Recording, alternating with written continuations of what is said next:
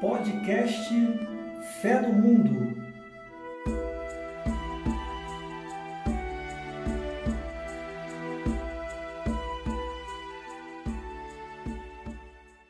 Boa noite, galera. Sexto podcast, sexto encontro, sexto bate-papo do nosso podcast Fé no Mundo. Hoje chegamos ao quinto mandamento, continuidade ao tema principal, que é o Decálogo, os mandamentos da lei de Deus, e hoje a gente chega nele, né, no quinto mandamento, não matar. Lá no Antigo Testamento temos a ninguém é lícito destruir diretamente um ser humano inocente. Em Êxodo 32, versículo 7, encontramos: Não causará a morte do inocente e do justo. Pois bem, amigos, primeiramente quero dar uma boa noite aos nossos colaboradores, os nossos nossos palestrantes aqui do podcast, que vêm sempre com muita informação para destrinchar os temas aqui juntinho. Boa noite, Isadora. Boa noite, Érica. Boa noite, Ricardo. Sejam bem-vindos. Boa noite, Bia. Boa noite a todos. Boa noite, meninas. Boa noite a todo mundo que está nos ouvindo. Uma boa noite, um bom Boa dia, uma boa tarde. Boa noite, Érica. É. E agora, literalmente, é boa noite, bom dia ou boa tarde, porque estamos sendo ouvidos até do outro lado do mundo. Exatamente. Agora é Paris. O mapa do nosso podcast em vários lugares: Bruxelas, França, Paris, Orlando, É. né? Então, Porto Rico. estamos internacional. Porto Rico, olha. Angola. Internacional. É. Internacionais, batendo no bolão. Boa noite aos ouvintes, boa tarde, bom dia, seja a hora que vocês estiverem ouvindo o nosso bate-papo aqui no podcast Fé no Mundo. Lembrando que tem um e-mail à disposição de vocês para mandarem dúvidas, mandarem mensagem, né? quiserem acrescentar algo também ao que vocês ouviram aqui com a gente, é o tlc.decolores.gmail.com. E hoje, como eu falei, a gente vai abordar o quinto mandamento, que é o não matar. Não matar parece soar de uma forma muito óbvia, né? Parece que esse mandamento é uma coisa assim, bem óbvia, bem direta. Não matar.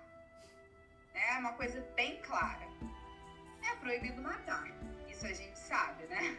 É. Porém, é um dos mandamentos mais negligenciados da história. Seja lá nos primórdios, lá no Antigo Testamento, seja agora, atualmente, contemporaneamente, é o mandamento mais negligenciado. É o mandamento que seria o mais óbvio de todos, é o mais negligenciado. E por quê, né? Por que será? E a gente vai tentar descobrir um pouquinho aqui na nossa conversa.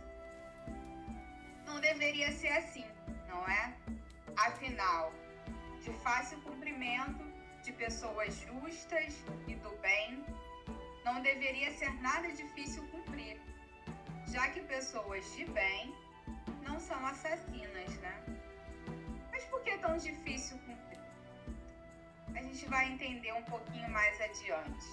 Talvez não hoje, porque talvez se estenda um pouco mais esse podcast, mas a gente vai entender um pouquinho mais adiante. Porque mesmo pessoas de bem não sendo assassinas, é tão difícil de cumprir esse mandamento. Contudo, ao estudarmos o catecismo da Igreja Católica, vemos o quão abrangente ele pode ser. Não só é a questão de não matar, mas sim tem relação com respeito à vida humana, com a dignidade da pessoa. Com isso, incluímos a saúde pública, a saúde pública e questões de paz no mundo. Aborda temas como debater, debateremos em nosso podcast Pé no Mundo a respeito de aborto, suicídio, transplante de órgãos, desarmamento. Quem pensaria né, no, que no mandamento não matar estaria lá falando sobre desarmamento, equidade social, dentre outros assuntos. É um mandamento bem polêmico, bem recheado, sempre contemporâneo, né? E que a gente vai tentar destrinchar eles aqui, ele, né? Desculpa aqui para vocês compreenderem um pouco melhor. Para começar a nossa conversa, vamos inicialmente abordar o primeiro item, que é o respeito à vida humana. E eu convido a nossa amiga Érica para falar um pouquinho, falar o que, né, que ela acha, o que ela, que ela pesquisou, o que ela compreende a respeito do testemunho da história sagrada e a importância da vida. Érica, você pode começar falando com a gente sobre isso? Claro, posso sim. Então, como você bem disse, né, Bia, é, o, o mandamento ele abrange muito mais do que o ato em si de matar, né?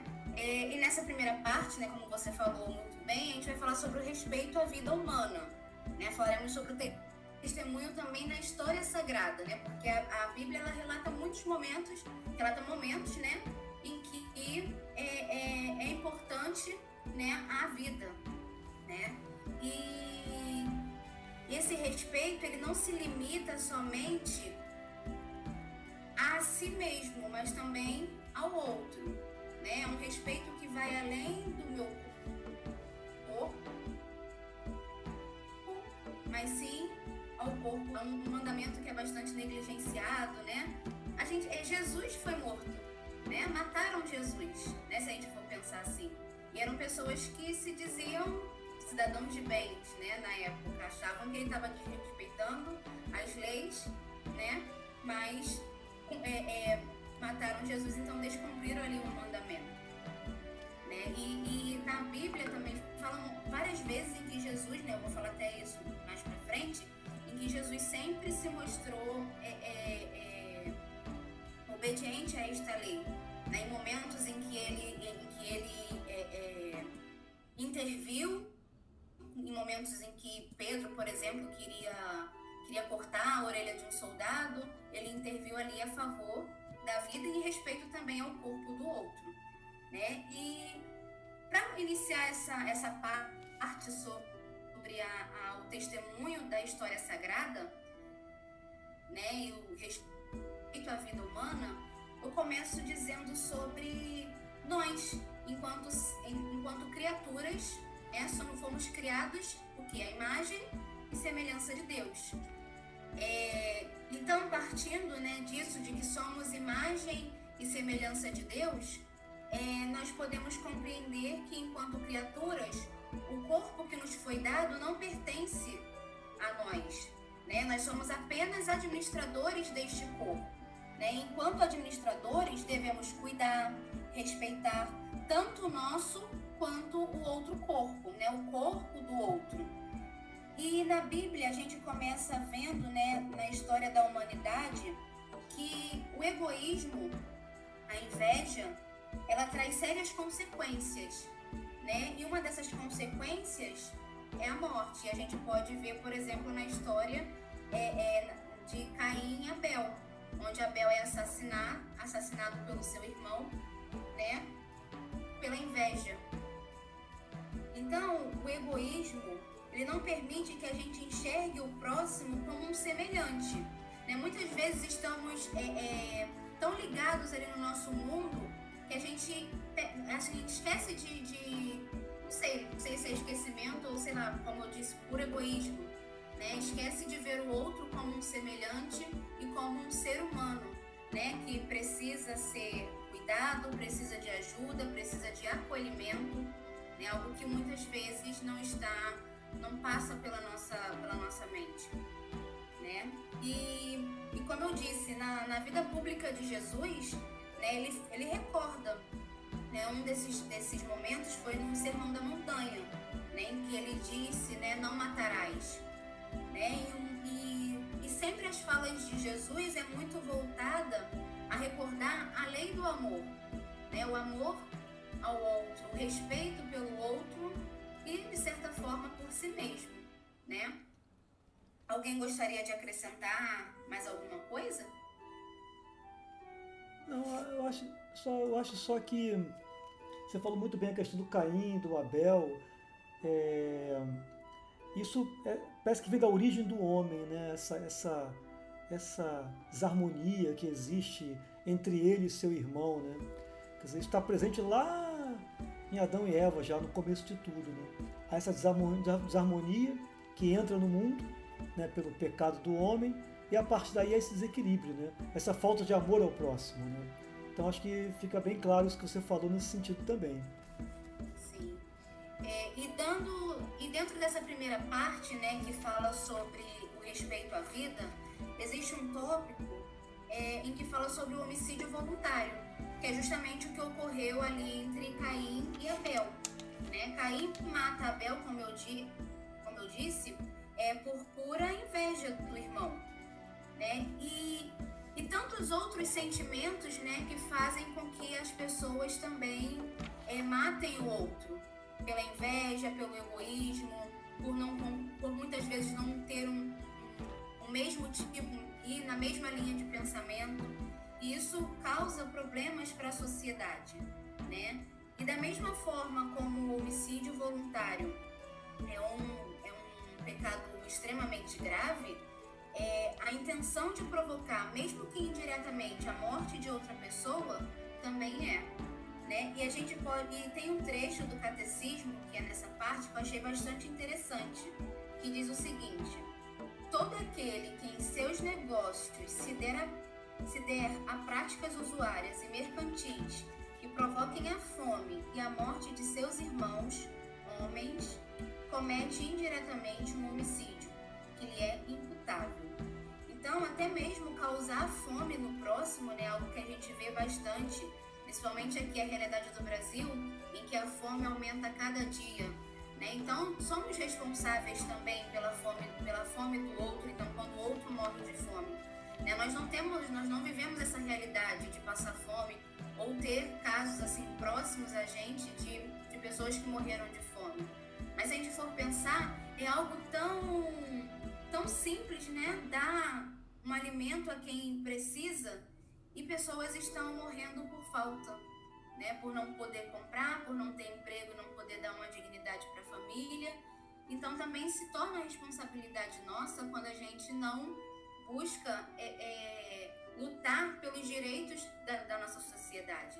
E como a Bia bem falou, que a gente vai abordar bastante o tema, e esse mandamento ele é bem abrangente em relação a isso. Ele não se limita somente as mortes é, é, como forma de assassinato ou algo do tipo, mas também questões de políticas públicas. Então era, era essa introdução pra, básica né, que eu queria passar para vocês. Ótimo, Érica. É, então, dando continuidade agora, a gente vai falar com a nossa estudante de Direito aqui da UFRJ, a Isadora, Isadora Xavier. E eu acho que é uma pergunta que tem muito a ver com a sua área. Vamos lá. A legítima defesa também é algo bem discutido. Né? Nós ouvimos desde cedo. Eu me lembro da minha avó que falava que é o único. Só é, só é permitido matar se fosse por legítima defesa. E a gente ficava com isso na cabeça. Só pode, só pode matar por legítima defesa. Isso procede, Isadora, podemos. Então, gente, boa noite novamente. É, eu acredito que, na verdade, se depende, né, de, não, de só poder matar por legítima defesa, tem muito a ver com o que a Erika falou, né, sobre respeito à vida, respeito à vida do outro, que no caso que se proíbe de matar é você atentar contra a vida de uma outra pessoa é, inocente. E no caso, uma coisa muito importante para a gente entender sobre a legítima defesa é que para que ela seja configurada, precisam ser usados os meios proporcionais e que seja a única alternativa para preservar ou a própria vida ou a vida de outra pessoa. Então, no caso, é, muita gente confunde hoje é, legítima defesa com vingança. Na própria legislação que a gente tem no Brasil, e a mesma coisa que o catecismo traz, é, legítima defesa tem que ser um ato que a, você vai cometer no momento em que você está sofrendo uma agressão injusta ou na iminência de acontecer essa agressão. Então, não é o caso, por exemplo, de você ser agredido hoje e voltar no dia seguinte para é, matar alguém ou então agredir de volta. Não é isso o caso. É no momento é, que está acontecendo o que vai, o que está para acontecer a agressão. Então, assim, é, de fato, o catecismo ele traz isso, que a legítima defesa é, não é. Se você matar em legítima defesa, não é pecado. Mas a gente precisa entender a diferença exatamente, né? O que, do que se trata a legítima defesa, como eu havia dito. E ainda nesse tópico, a gente precisa também entender que é, o amor para consigo mesmo permanece um princípio fundamental da moralidade. Isso o próprio catecismo diz. Então, por isso, a gente tem o direito né, de se defender. É até complicado dizer direito de matar alguém, né? Porque você vai tentar todas as outras formas para que isso não chegue ao caso, mas eventualmente se acontecer, não dá para você ser culpado por ter tentado salvar a própria vida ou a vida de outro. E nesse caso, tratando sobre a vida dos outros, a gente entra num tema que é bastante polêmico, atualmente, que é o caso das forças policiais.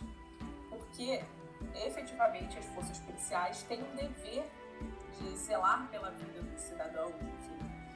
E ao exercer esse dever, muitas vezes eles entram em confronto. A gente sabe a realidade do país. A nossa comunidade de São Vicente de Paulo fica é, numa favela aqui no Rio de Janeiro, no Juramento, e a gente sabe qual é a realidade. Então, assim, é, muitas vezes a polícia é forçada a entrar em confronto. E isso é significativo. Então, assim, é, para preservar a própria vida ou a vida do outro, sobretudo de quem você é responsável, você pode sim fazer uso das forças é, proporcionais e eventualmente se matar alguém você não vai ser é, não vai ser um pecado. Mas o que não se pode legitimar é execução como legítima defesa que é o que muitas vezes a gente vê hoje.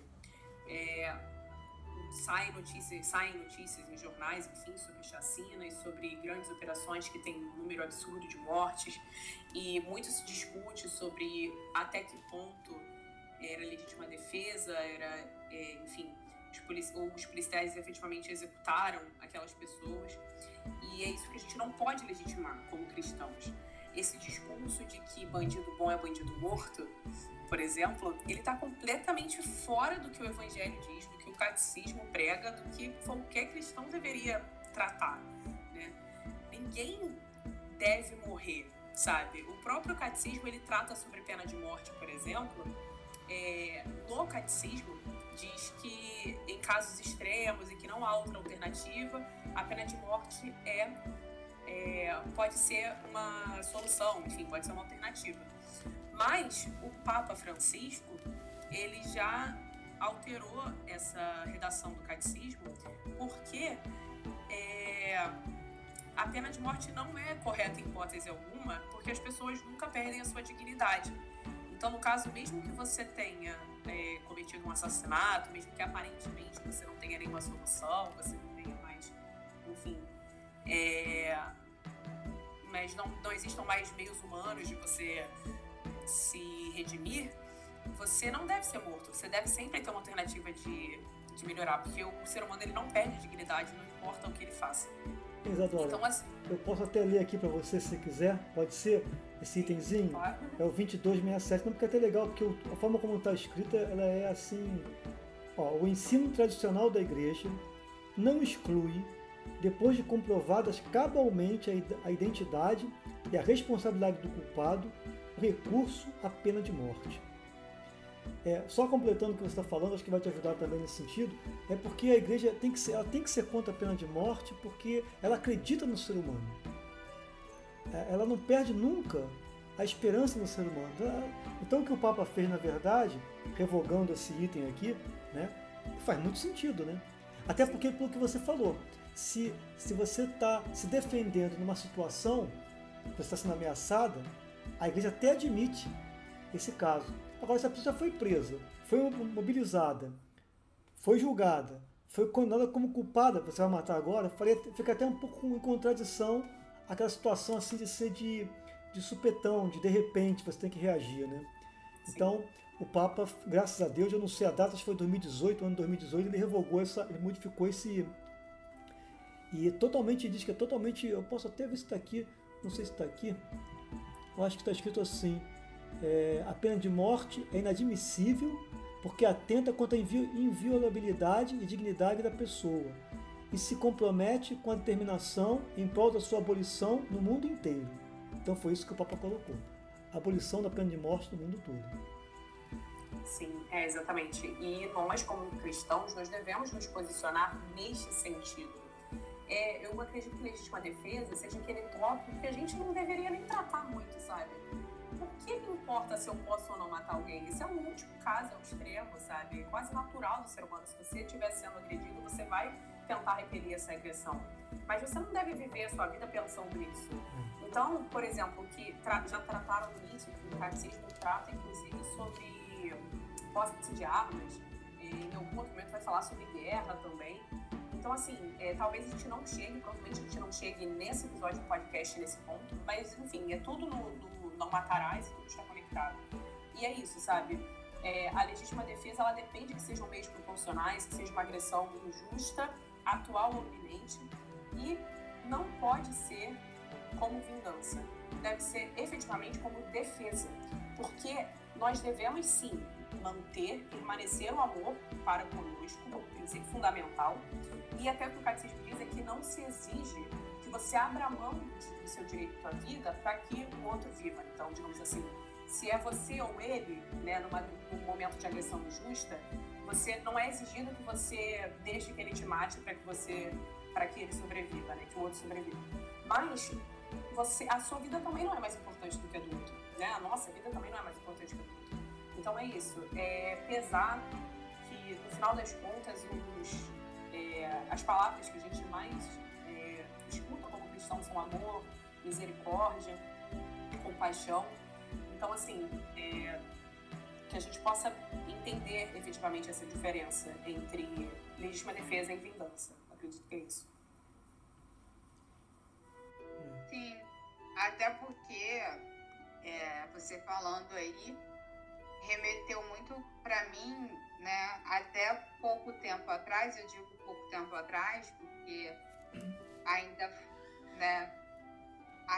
houve resquício disso na época dos meus avós, por exemplo a questão da legítima defesa da honra, né? Da honra do homem, né? O homem ele podia matar, né, a mulher dele caso fosse pega em adultério, em adultério, né? Então ele podia matar tanto a mulher quanto o dito amante da mulher. E ele não era penalizado por isso perante a justiça. Né? Isso eu estou falando na justiça dos homens, né? Claro que na justiça de Deus, no mandamento da lei de Deus, é, não existe essa legítima defesa da honra. Né?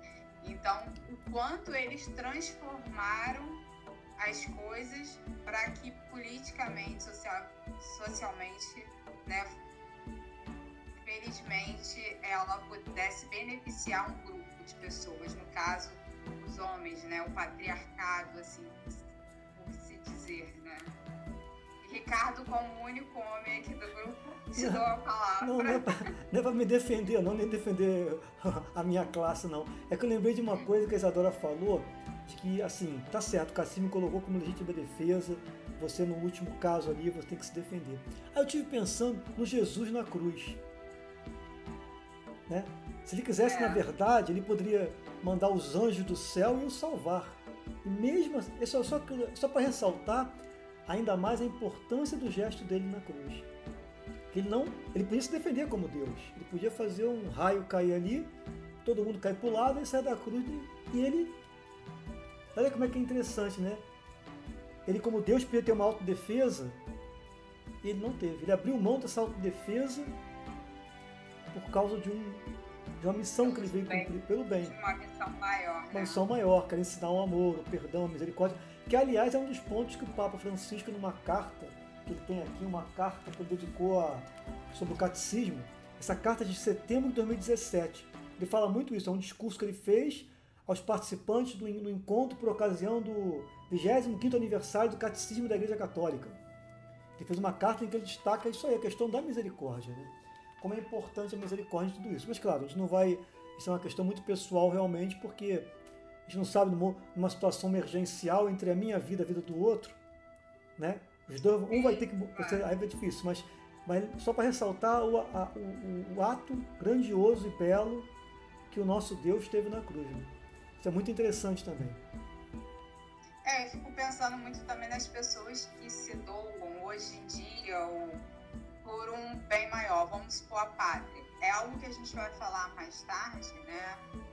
Mas são as pessoas, né, os, principalmente os homens, mas hoje em dia a gente também tem mulheres nas forças armadas que vão para a guerra para defender uma pátria, para defender né, um país e sabendo que podem não voltar, é. né? Então, quanto isso é visto para Deus, né? Que ali você vai matar você vai ou você mata ou você morre, né? Então, assim, é algo discutível também e é algo que a gente vai discutir mais à frente, mas a gente pensar sempre que a misericórdia de Deus é maior e que todos esses pontos, lógico, vão ser julgados como, né, Deus sabe, né? Deus sabe julgar. A gente não sabe julgar, não mas Deus sabe. Né? Deus é soberano e Ele sabe. Vocês querem acrescentar mais algo nessa questão da legítima defesa e da pena de morte? Érica? É, não, não, é bem nesse, dentro desse, desse tópico, mas uma fala que a Isadora disse, que é repetida, né? A gente escuta muito a famosa frase é bandido bom, é bandido morto. Aí sempre me vem à mente, né, principalmente quando a gente escuta isso de alguns cristãos, me vem à mente São Paulo, porque ele era um, um assassino. Né? Imagina se essa, se essa fala é, é, é, fizesse jus né, para São Paulo. Uma, um, imagina o apóstolo, o grande apóstolo que perderíamos. Né? Porque São Paulo ele foi responsável por inúmeras comunidades cristãs. Né? Ele propagou ali o evangelho em inúmeras comunidades. Então ele foi um grande apóstolo, mas também ele, ele, ele matou. Então se essa, se essa, essa frase valesse, então seria para ele é a conversão do pecador, né? Porque porque se nós queremos, né, desde o início a gente fala que os mandamentos é, a gente cumpre para que a gente é, busque algo maior que é o céu. Então, será que isso aí só vale para gente? É só a gente que importa, eu não vou pecar, então o problema é do outro, né? O outro que está pecando, se ele morrer, o problema é dele. Não, a gente também tem que ter essa consciência e esse desejo de que o outro se converta para que também ele possa chegar aos céus também. E também a gente nem sabe, né, se a gente vai chegar, mas a gente, a gente busca sempre, né, cumprir as leis, né, fazer tudo certinho para que um dia a gente chegue, né? A gente sabe que a misericórdia, né, inúmeras, inúmeras passagens que a misericórdia de Deus é grande. Então a gente confia nessa misericórdia, mas também a gente faz a nossa parte. Né? Então é importante a gente ter em mente esse grande apóstolo que foi São Paulo. Né? Ele, ele errou, errou, mas ele, ele, ele se converteu e contribuiu muito para o reino de Deus. Né? E contribuiu bastante também para a conversão de outras pessoas. Então era isso que eu queria acrescentar. Verdade pensar que como se encaixam as coisas, né? Paulo teve tempo de se redimir, de ter seu encontro com Deus, de se converter, né? E se a gente for pensar no que o Ricardo leu sobre o Papa Francisco, né, revogando a pena de morte, né, porque todo ser humano tem o direito, tem, né, como a dignidade como pessoa humana de se redimir, né, de seus pecados, né, ter esse tempo como teve Paulo. Imagina só se Paulo não tivesse tido esse tempo. Muito bem lembrado, Érica. Sim, sim. A igreja perderia um grande, a igreja perderia um grande apóstolo, né? Porque Paulo, as cartas escritas por ele, né? Muita contribuição ele trouxe, né? Para as primeiras comunidades, principalmente. Né? Com certeza. Então, partindo agora, amigos, é, nós temos três assuntos que não são nada polêmicos, só que não, e que estão sempre em discussão na política, na mídia, no campo religioso principalmente, que são a questão do aborto, da eutanásia e do suicídio. Eu gostaria que vocês agora discutissem um pouquinho sobre esses temas, né? Tendo como norte, é claro, o catecismo da Igreja Católica, mas também como eles surgem na sociedade, né? Como que eles como é o quadro deles na sociedade, né? O que afeta, o que eles afetam, né? Como eles aparecem, como eles são discutidos, não somente no campo religioso. Eu sei que é polêmico, mas assim, também não quero que a gente se aprofunde muito em ideologias. Não é isso. Eu só quero o real. Tipo, preto no branco. e aí eu gostaria que vocês destrinchassem um pouquinho pra gente esses três temas que estão totalmente relacionados com respeito à vida humana, que é o aborto, a eutanásia e o suicídio. Quem quiser começar, fique à vontade. Eu vou começar então. Eu vou começar, eu acho melhor a gente cada um falar um pouquinho sobre um tema. Vamos falar do tema do aborto, por exemplo. Né? É, o aborto, claro, o aborto é, é algo inadmissível. Né? É um é um atentado contra a vida, isso não há nenhuma sombra de dúvida. Pessoal, acho que a questão do aborto, eu vou até tomar aqui o número 2272 do Catecismo, e aí tem um ponto que ele fala assim: entre os direitos fundamentais é preciso citar o direito à vida e à integridade física de todo ser humano, desde a concepção até a morte. Então, eu acho que o aborto é uma, muitas, muitas vezes é tratado como o, o, o ponto inicial de um debate. Talvez tivesse que ser tratado como um ponto final de um debate, um ponto de chegada. Por exemplo, eu pergunto aqui, a ideia é refletir, nós estamos aqui para refletir, né? porque não é, se fosse só para repetir o catecismo, nós sabemos qual é o catecismo. Nós tentamos cumprir o catecismo, mas uma reflexão sadia. Então, refletir, por exemplo, os motivos que levam a pessoa a abortar. É válido refletir sobre isso. Né? Pode ser que ela, por exemplo, não tenha consciência do que está fazendo. Aí nós temos que nos perguntar como igreja: o que nós temos feito para dar consciência a essas pessoas? Onde estamos errando? Estamos ensinando de que modo a fé? Para não ter consciência a ponto de. que eu tenho certeza que vocês que são mulheres aqui, as meninas aqui, vocês três, se tivesse que abortar, vocês não, certamente não, não, não abortariam pela consciência que vocês têm. Então, antes de ser uma lei, é um problema de consciência. Ah, tá bom. Ela tem consciência, mas ela não, por exemplo, pode não ter condição, não, não justifica isso, mas não ter condição de manter essa criança no futuro. Aí nós temos que nos perguntar: o que, que nós, como sociedade, estamos fazendo para essas mulheres terem condições de criarem seus filhos? Né? Aqui no, ainda no 2273 fala assim: quando o Estado não coloca sua força a serviço dos direitos de todos os cidadãos, particularmente dos mais fracos, os próprios fundamentos de um Estado de direito estão ameaçados. Então, se a gente não pensar no, no, na sociedade como um todo, vamos cada vez encontrar cada vez mais crianças nos sinais vendendo bala, não estão estudando, colégios que não são bons, não tem creche para todo mundo. Todos esses fatores, não tô, aqui não, não justifica, claro que não justifica o aborto. O aborto ele tem que se trabalhar na questão de consciência, uma questão de fé. Né? Mas é uma lei, nós concordamos, todos nós aqui concordamos, mas nós temos que refletir sobre isso. Até que ponto nós na fé estamos errando? Até que ponto nós como cidadãos estamos errando? Aí depois o ponto final de todos esses problemas é o aborto. Né? É o aborto. Acaba sendo o aborto. Então a gente está tratando muitas vezes é, o ponto final e não o ponto inicial. E uma outra questão, né? Já que falamos tanto em vida, e vida tão importante como coloca o catecismo aqui, né? Do, do, início até a morte, temos que pensar em todos os aspectos da vida. E não apenas no aborto. O aborto é um dos aspectos muito importantes, mas não é o único.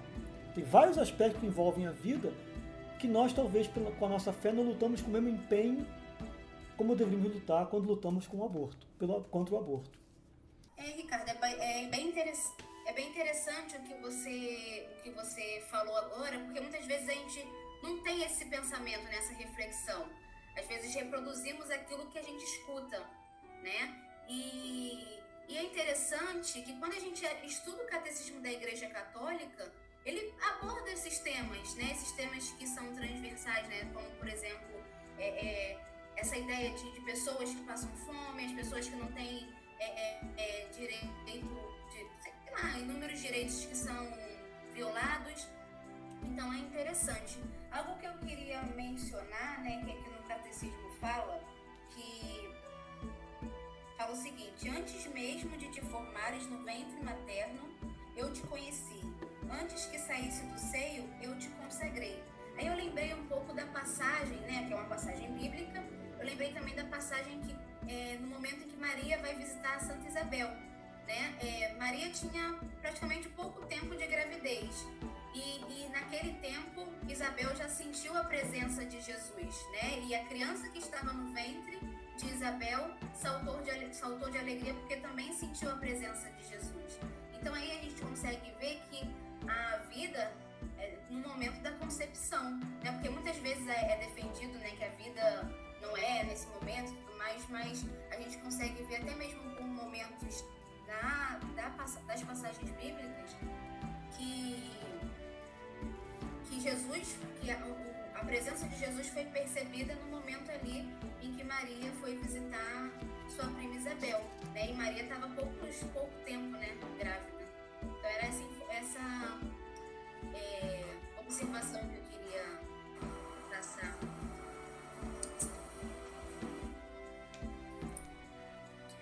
Bom, gente, então, é, eu acho que eu também posso acrescentar alguma coisa.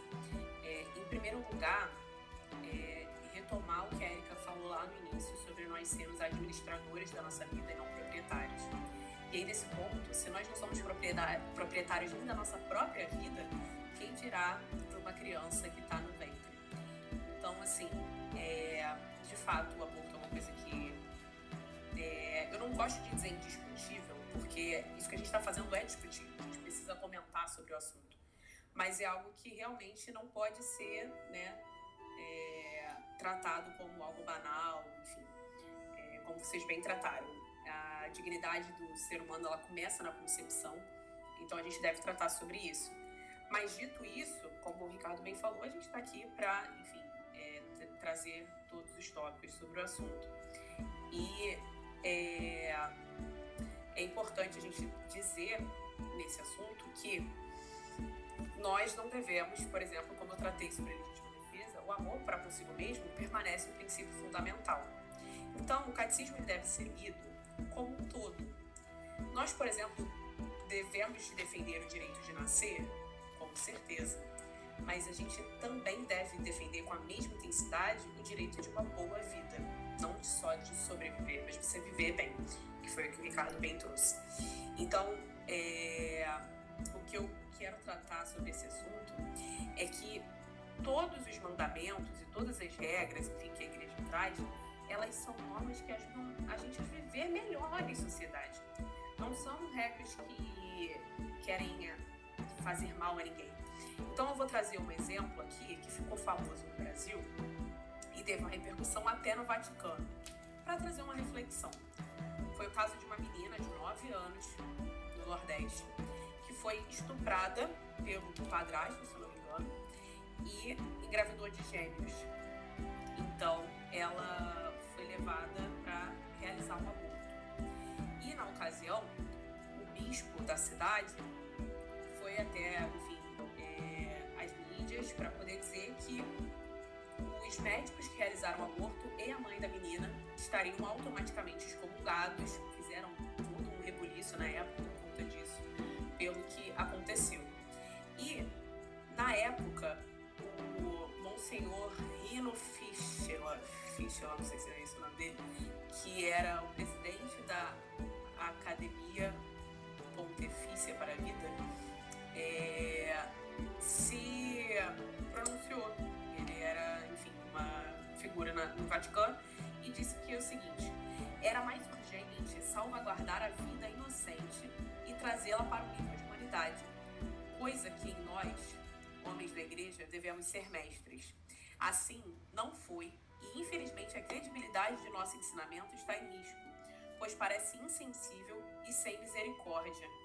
Então, o que acontece? Não é que a gente não está discutindo aqui se foi correto ou não, se os padres e a mãe da menina foram ou não excomungados, mas sobre como isso foi é, tratado de uma forma que não evangelizou ninguém, ao contrário, fez parecer com que os ensinamentos da igreja foram simplesmente insensíveis.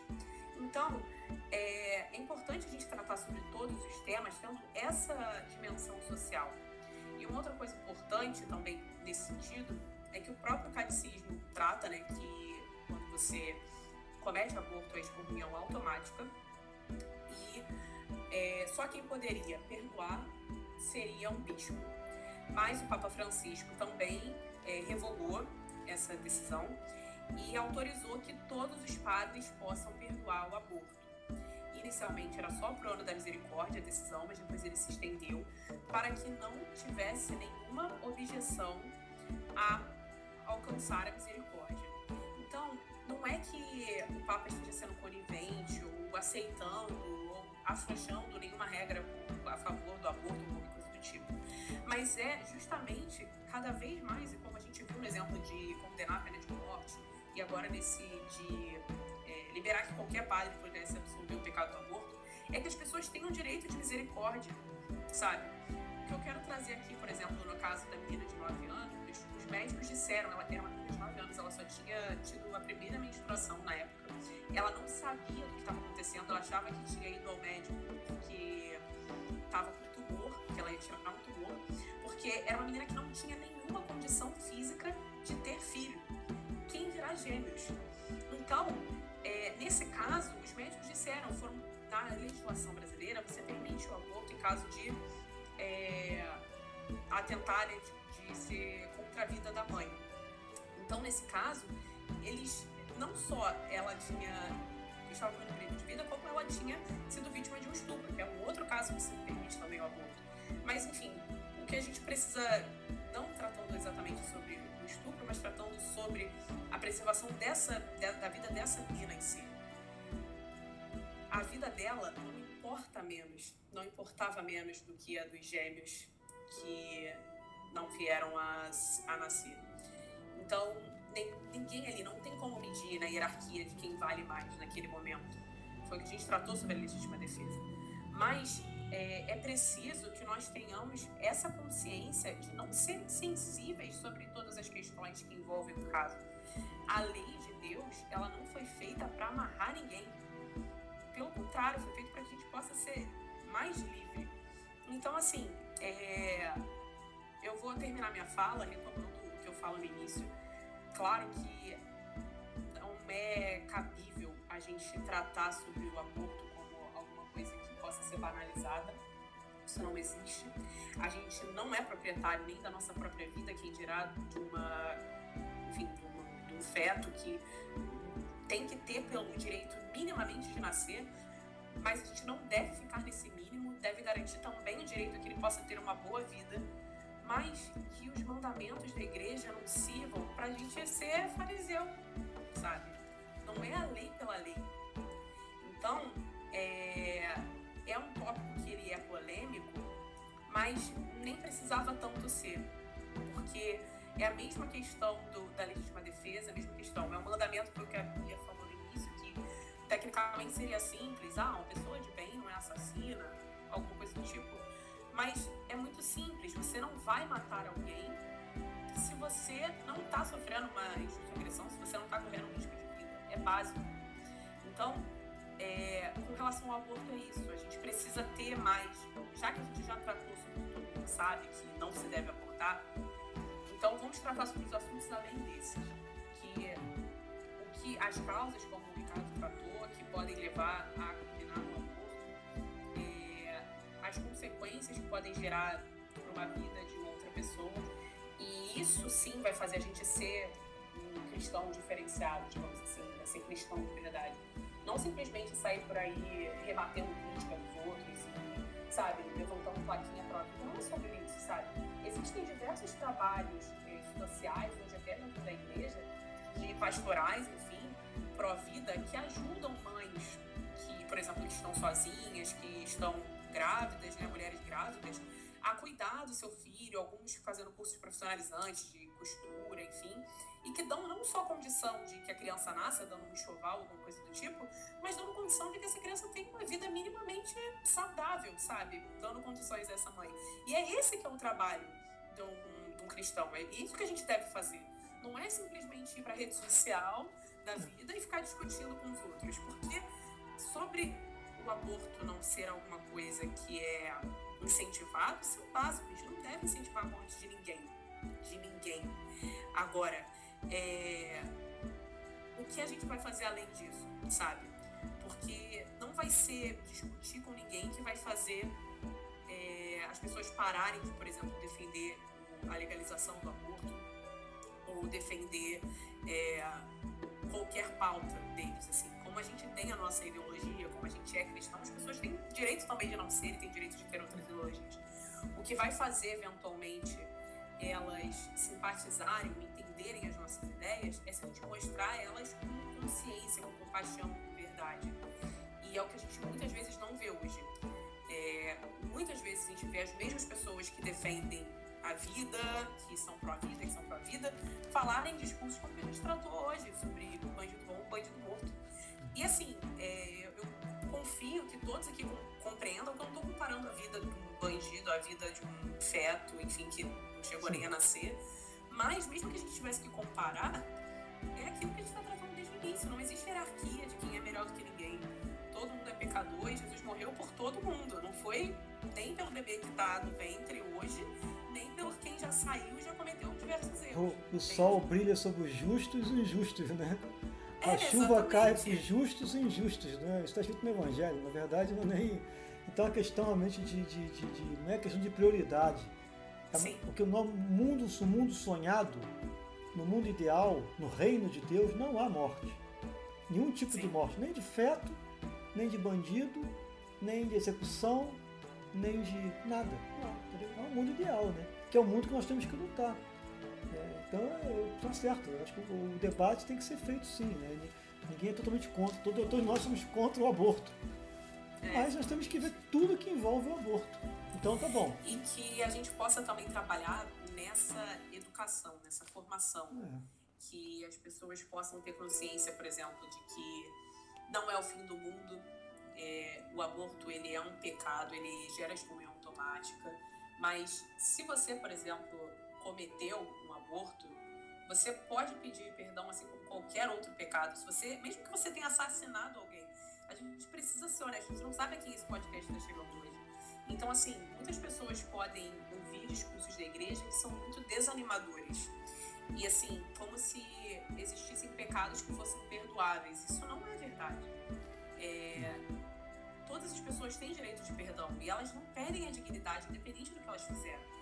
Então, é, eu queria exatamente encorajar mesmo que a gente possa ter essa reflexão como cristãos que estão buscando uma formação de ajudar as pessoas que estão numa situação, por exemplo, se você conhece uma mulher ou uma menina que está grávida e que está pensando em abortar, que você tenha compaixão não só para não, não só para não dizer não aborte, mas que você possa ver como você pode ajudar, encaminhar essa pessoa para que ela possa realmente ter consciência de que ela não deve abortar que ela possa entender o porquê isso não é correto, que ela possa ter condições de criar esse filho para que ele possa, enfim, ter uma vida digna, sabe? E se por um acaso é, você já cometeu alguma coisa desse tipo, que você também possa buscar o perdão de Deus, sabendo que você não perdeu a dignidade por isso, sabe? E um dia todos nós vamos ser julgados por todos os pecados que a gente cometeu, mas é, enquanto a gente tem chance de pedir perdão, é esse o caminho. Isso aí. Lembrando também que o aborto, né? Ele não é só quem aborta que está cometendo pecado, né? Quem coopera com ele também. Então, às vezes cai muito sobre a mulher, questão dela ter abortado. Então, vamos excomungar a mulher que abortou. Mas o que levou ela a abortar, né? A ausência do, do, do, do pai, né? Ou às vezes o estímulo do próprio parceiro que fez com que ela abortasse, obrigou de alguma forma, né? Então, assim, as pessoas ao redor, a família que não aceita. Eu já vi pais de, de amigas próximas dizerem que não admitiam que a filha chegasse grávida em casa. Pessoas da igreja. Então, assim, é complicado. E vai muito além disso, né? Vai a questão da saúde e da questão pública, né? Como o Ricardo falou, né? Quais os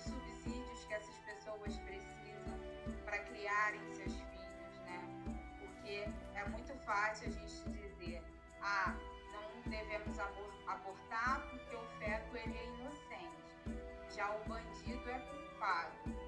Mas até que ponto aquele, aquela criança que vai nascer de uma menina de 12 anos, sem perspectiva nenhuma, moradora da favela, né? sem estudo, sem estrutura familiar, não vai virar também um bandido. Né? Então, até, que, até nisso a gente tem que pensar e ajudar, tentar ajudar de formas de políticas públicas, sabe? Existem pastorais na igreja para isso e existe até mesmo ONGs, né, coisas mais ligadas a políticas. Então, que a gente possa, de alguma forma, até mesmo no nosso trabalho, muitos, muitos são educadores, de como vão né, tentar ajudar essas, essas pessoas a terem uma visão de, de mundo, uma visão de futuro, e que elas se, se encontrem na sociedade né, e fujam né, do, do perigo, né, do risco da marginalização, né, de estar à margem, porque essas pessoas já estão à margem da sociedade, mas que elas não, não entrem a fundo nisso. Então, são várias questões que levam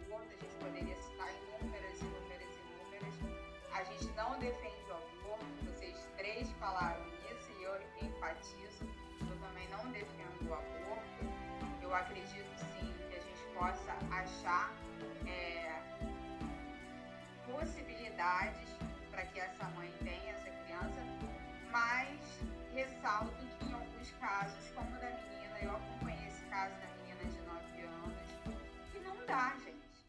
E aí ver aquelas pessoas com, com cartazes pró-vida, né, excomungando os médicos a família da menina que permitiu, aquilo me doeu.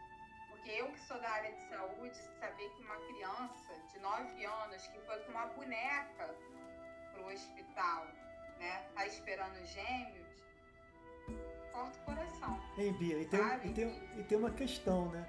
É, eu não vi, eu não lembro desse eu lembro desse episódio, mas não lembro do- de tudo que aconteceu, né? Assim, como foi as cenas, eu realmente eu não lembro mais.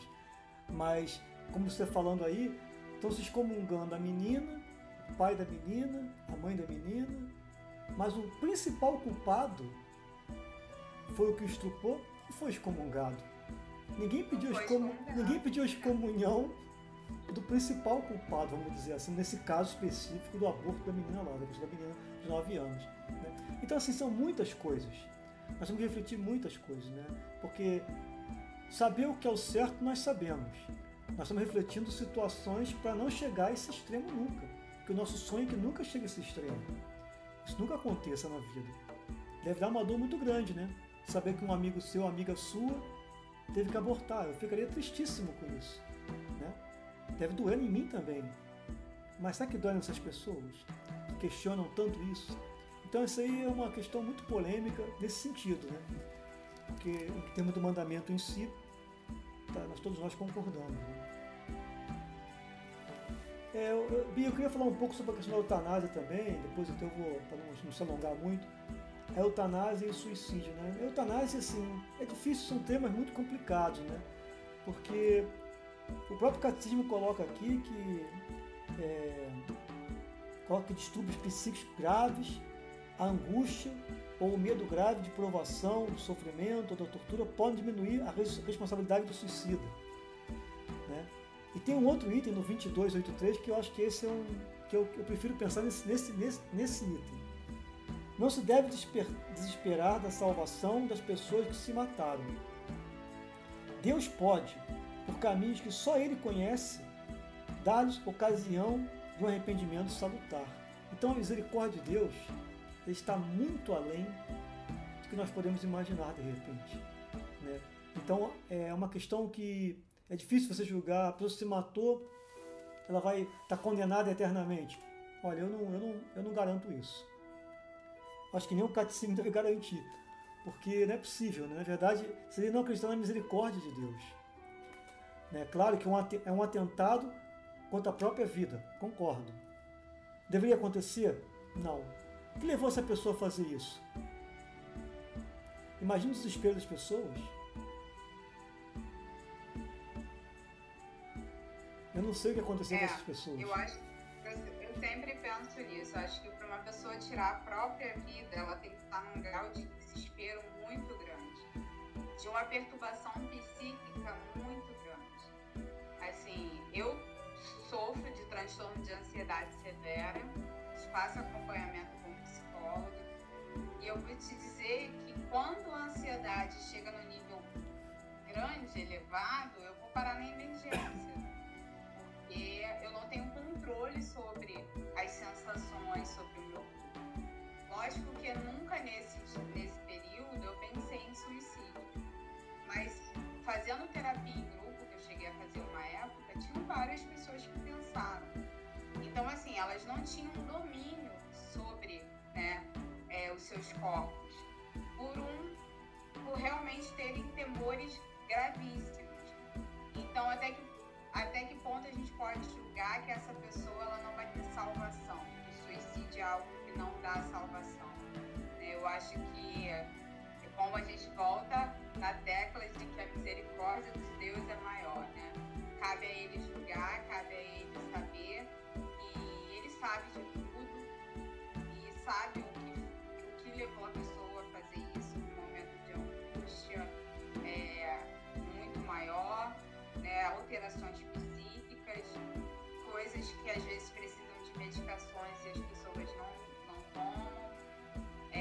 são vários aspectos.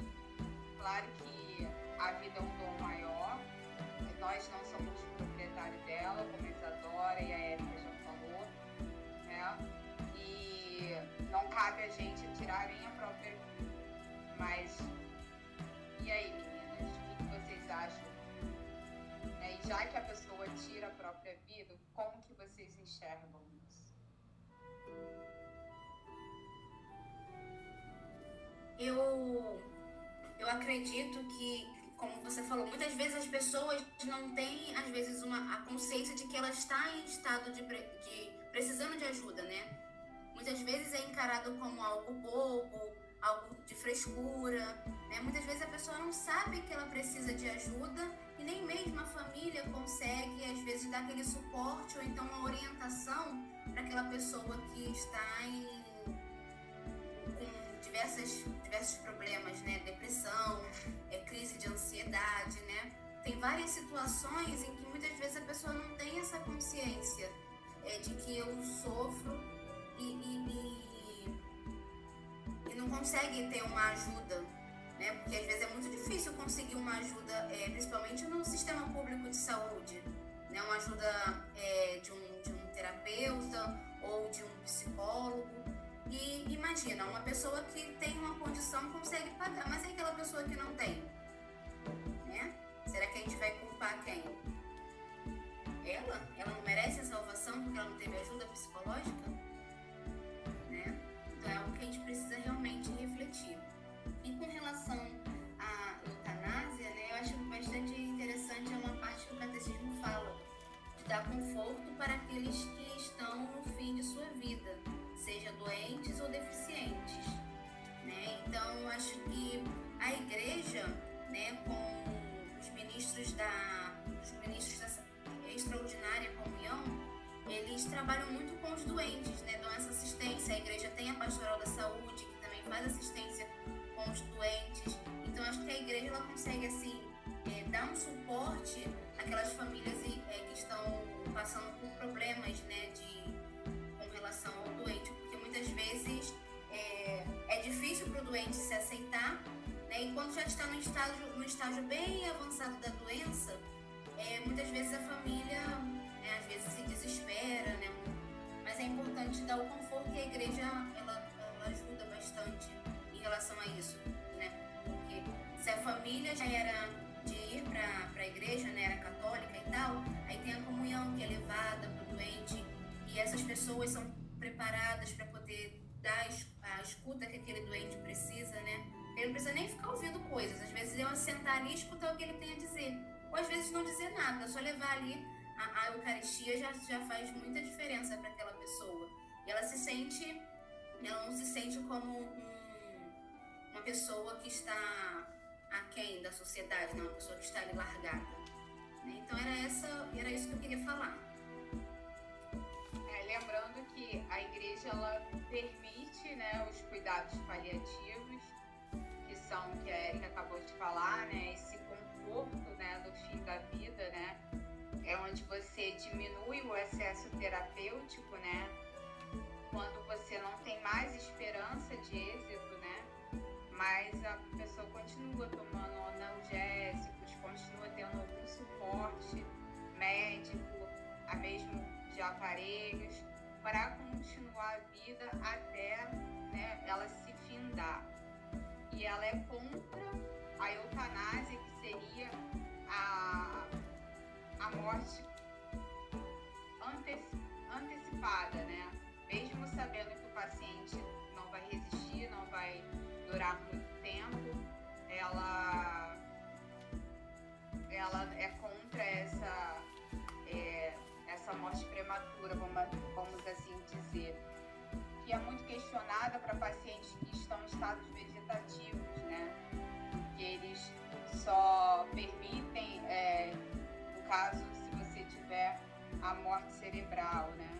Então, enquanto não tiver, mesmo que o paciente não tenha mais função nenhuma, ele continua ali e não é permitido, né? Desligar os aparelhos. Existem países que permitem a eutanásia, né? E existem pessoas que vão para esses países para terem essa, eles dizem morte digna, né? Que é antes de você definhar, né? Por assim dizer. Mas lembrando que o catecismo da Igreja Católica é contra, né? Que ele permite são os cuidados paliativos, que são bem feitos aqui no Brasil O INCA ele faz um trabalho extraordinário de cuidados paliativos para pacientes com câncer. Até o hospital que eu trabalho, que é o Hospital da Rede Dó, eles têm cuidados paliativos, que tem psicólogos, tem nutricionistas, tem fonodiólogos, tem um padre, o padre da capela, ele vai lá, sabe, para fazer confissões, para fazer a unção dos enfermos, para né, ministrar o sacramento da da unção dos enfermos, sempre que solicitado. Então, quase todo dia, se o paciente tiver em iminência de morte, ele vai lá várias vezes. Então, assim, é até um questionamento que outro dia eu fiz, né? Quantas vezes podem ser dadas a unção dos enfermos, né? E,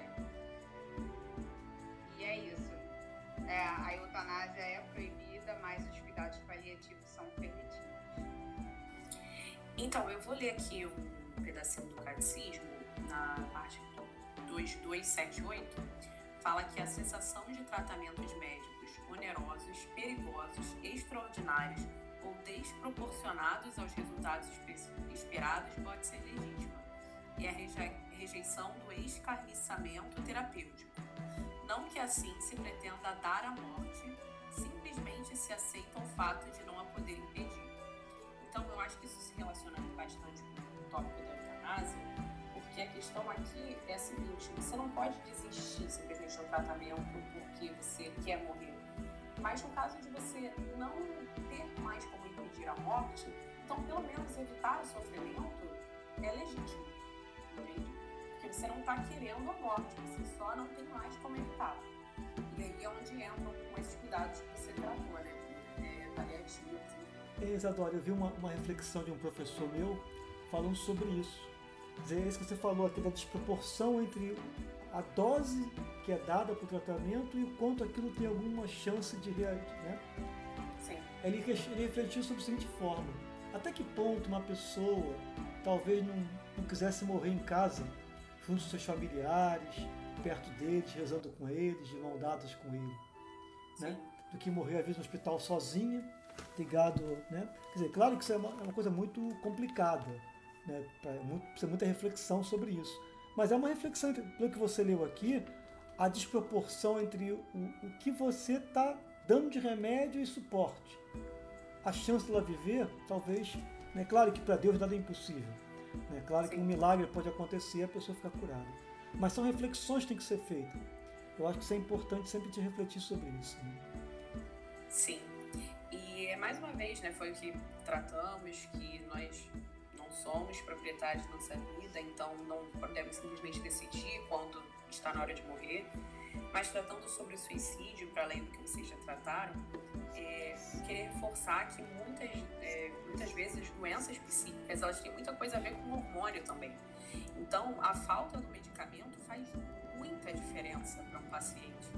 Porque você, é, muitas vezes, por mais que você tenha pensamentos positivos, você tente se recuperar, você converse, você reze, não é isso que faz exatamente a diferença. Então, assim, é, não tem como a gente entrar numa discussão própria sobre praticamente nada se a gente sempre falar o que para Deus nada é impossível. A gente sabe disso, para Deus nada é impossível. Mas, assim, é, a gente precisa tratar também sobre a realidade das coisas. É, toda vez que a gente pensar assim, poxa, mas quem sou eu para julgar?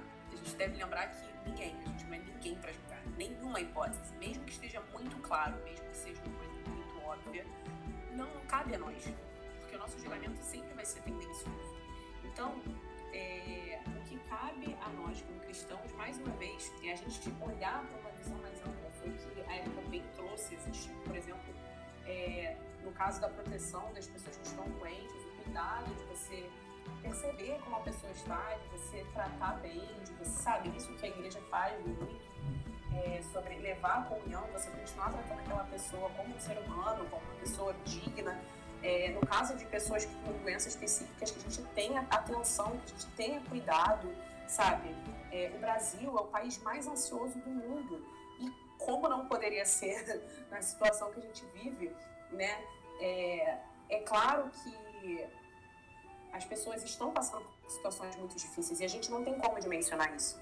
Mas não que a gente possa ser cuidadoso, sabe? Porque muitas vezes as pessoas se culpam por não conseguir evitar o suicídio de um ente querido ou de um amigo. Mas isso não é sobre você estar lá no momento do ato. Muitas vezes você ajuda a evitar pensamento suicida quando você é compassivo, quando você é amoroso, quando você é caridoso. Então, a gente deve tratar nesse momento, sabe? Nada garante que se você não tivesse lá naquela hora, aquela pessoa não teria feito exatamente a mesma coisa. Agora, se você talvez tivesse tido cuidado anterior, isso tratando sobre os nossos entes queridos, tratando sobre os nossos amigos, mas sobre as pessoas na rua também, sobre os nossos colegas de trabalho, sabe? A gente precisa tratar as pessoas como pessoas, entende? é, lembrar que cada um está passando pela sua luta. Se você está estressado no trânsito, você não sabe como outra pessoa está no carro do lado também, sabe? É, se você, poxa, está tá pegando o metrô lotado, todo mundo que tá naquele vagão tá pegando tão lotado quanto você. Então, assim, é, a gente não sabe qual é a gota d'água para a vida de alguém, entendeu? E que a gente possa não ser essa gota d'água. É, e tentar é, se recordar sempre da misericórdia de Deus. Foi, é, eu comecei falando sobre a questão do suicídio, que muitas vezes existem questões que não são só psicológicas, existem questões físicas, sobre hormônios, sobre tratamentos que precisam ser feitos com remédios, mas é, nós como cristãos, passando por esses momentos de ansiedade, de depressão, crises de, é, crise de pânico, que a gente possa também contar com o auxílio de Deus. Também. Recordar não só que a gente não é administrador da nossa própria vida, que parece ser uma coisa assim, ah, eu só não vou me matar, ou só não vou existir de um tratamento porque eu não sou dono da minha vida. Não, não é só isso. Lembrar que você é digno, que você tem dignidade desde sua concepção até o momento da sua morte, não importa o que tenha acontecido, não importa o que vai acontecer. Que Deus nos ama acima de tudo, que existem pessoas que podem estar próximas de nós e que isso possa auxiliar também, sabe? A nossa jornada, a nossa vida, ela tem propósitos maiores do que simplesmente nós mesmos. Então, assim, é... que seja esses pensamentos cristãos sejam uma injeção de ânimo a mais é importante tratamento, terapia, tratamento com psiquiatra, todos os tratamentos que, que forem possíveis para que você possa melhorar e você possa se recuperar. Mas como um auxílio extra, algo a mais, ter esse apoio de Deus é importantíssimo. Então, assim, é, em todos esses momentos críticos, a gente precisa se recordar do amor e da misericórdia de Deus foi que tratei no início. Esses temas eles são polêmicos porque a gente não faz uma interpretação sistemática. Porque a gente podia ter parado de falar sobre isso lá no início, quando a Erika estava tratando sobre não poder é, homicídio voluntário, sobre a importância da vida humana, tudo isso, se a gente só soubesse que a vida humana é importante desde a concepção até a morte, a gente não precisaria entrar em polêmica sobre aborto, porque a gente ia saber que a vida humana é importante na concepção. A gente não ia precisar entrar em polêmica sobre a eutanásia, a gente ia saber que a vida humana é importante, mesmo depois de uma doença em estado terminal. Mas é, o ser humano tende a isso, né? A gente tende a ficar encontrando, sabe, tentar achar brechas onde não existem. E assim, é, é isso, que a gente possa ter essa dimensão de que nós realmente não somos proprietários da nossa vida, somos administradores. Mas independente disso, nós somos dignos. Nós temos alguém que nos ama, que zela por nós, que cuida de nós, que é misericordioso, que é o nosso Deus. Independente da situação, tudo vai se resolver, sabe? E a melhor opção sempre é seguir o caminho dos mandamentos, o caminho que Jesus ensina. Ótimo. Alguém quer colocar mais alguma coisa a respeito desses três temas: aborto, eutanásia e suicídio? Ricardo, Érica? Não, não, não. Tranquilo? Érica? Não, não. Acho que foi bem claro.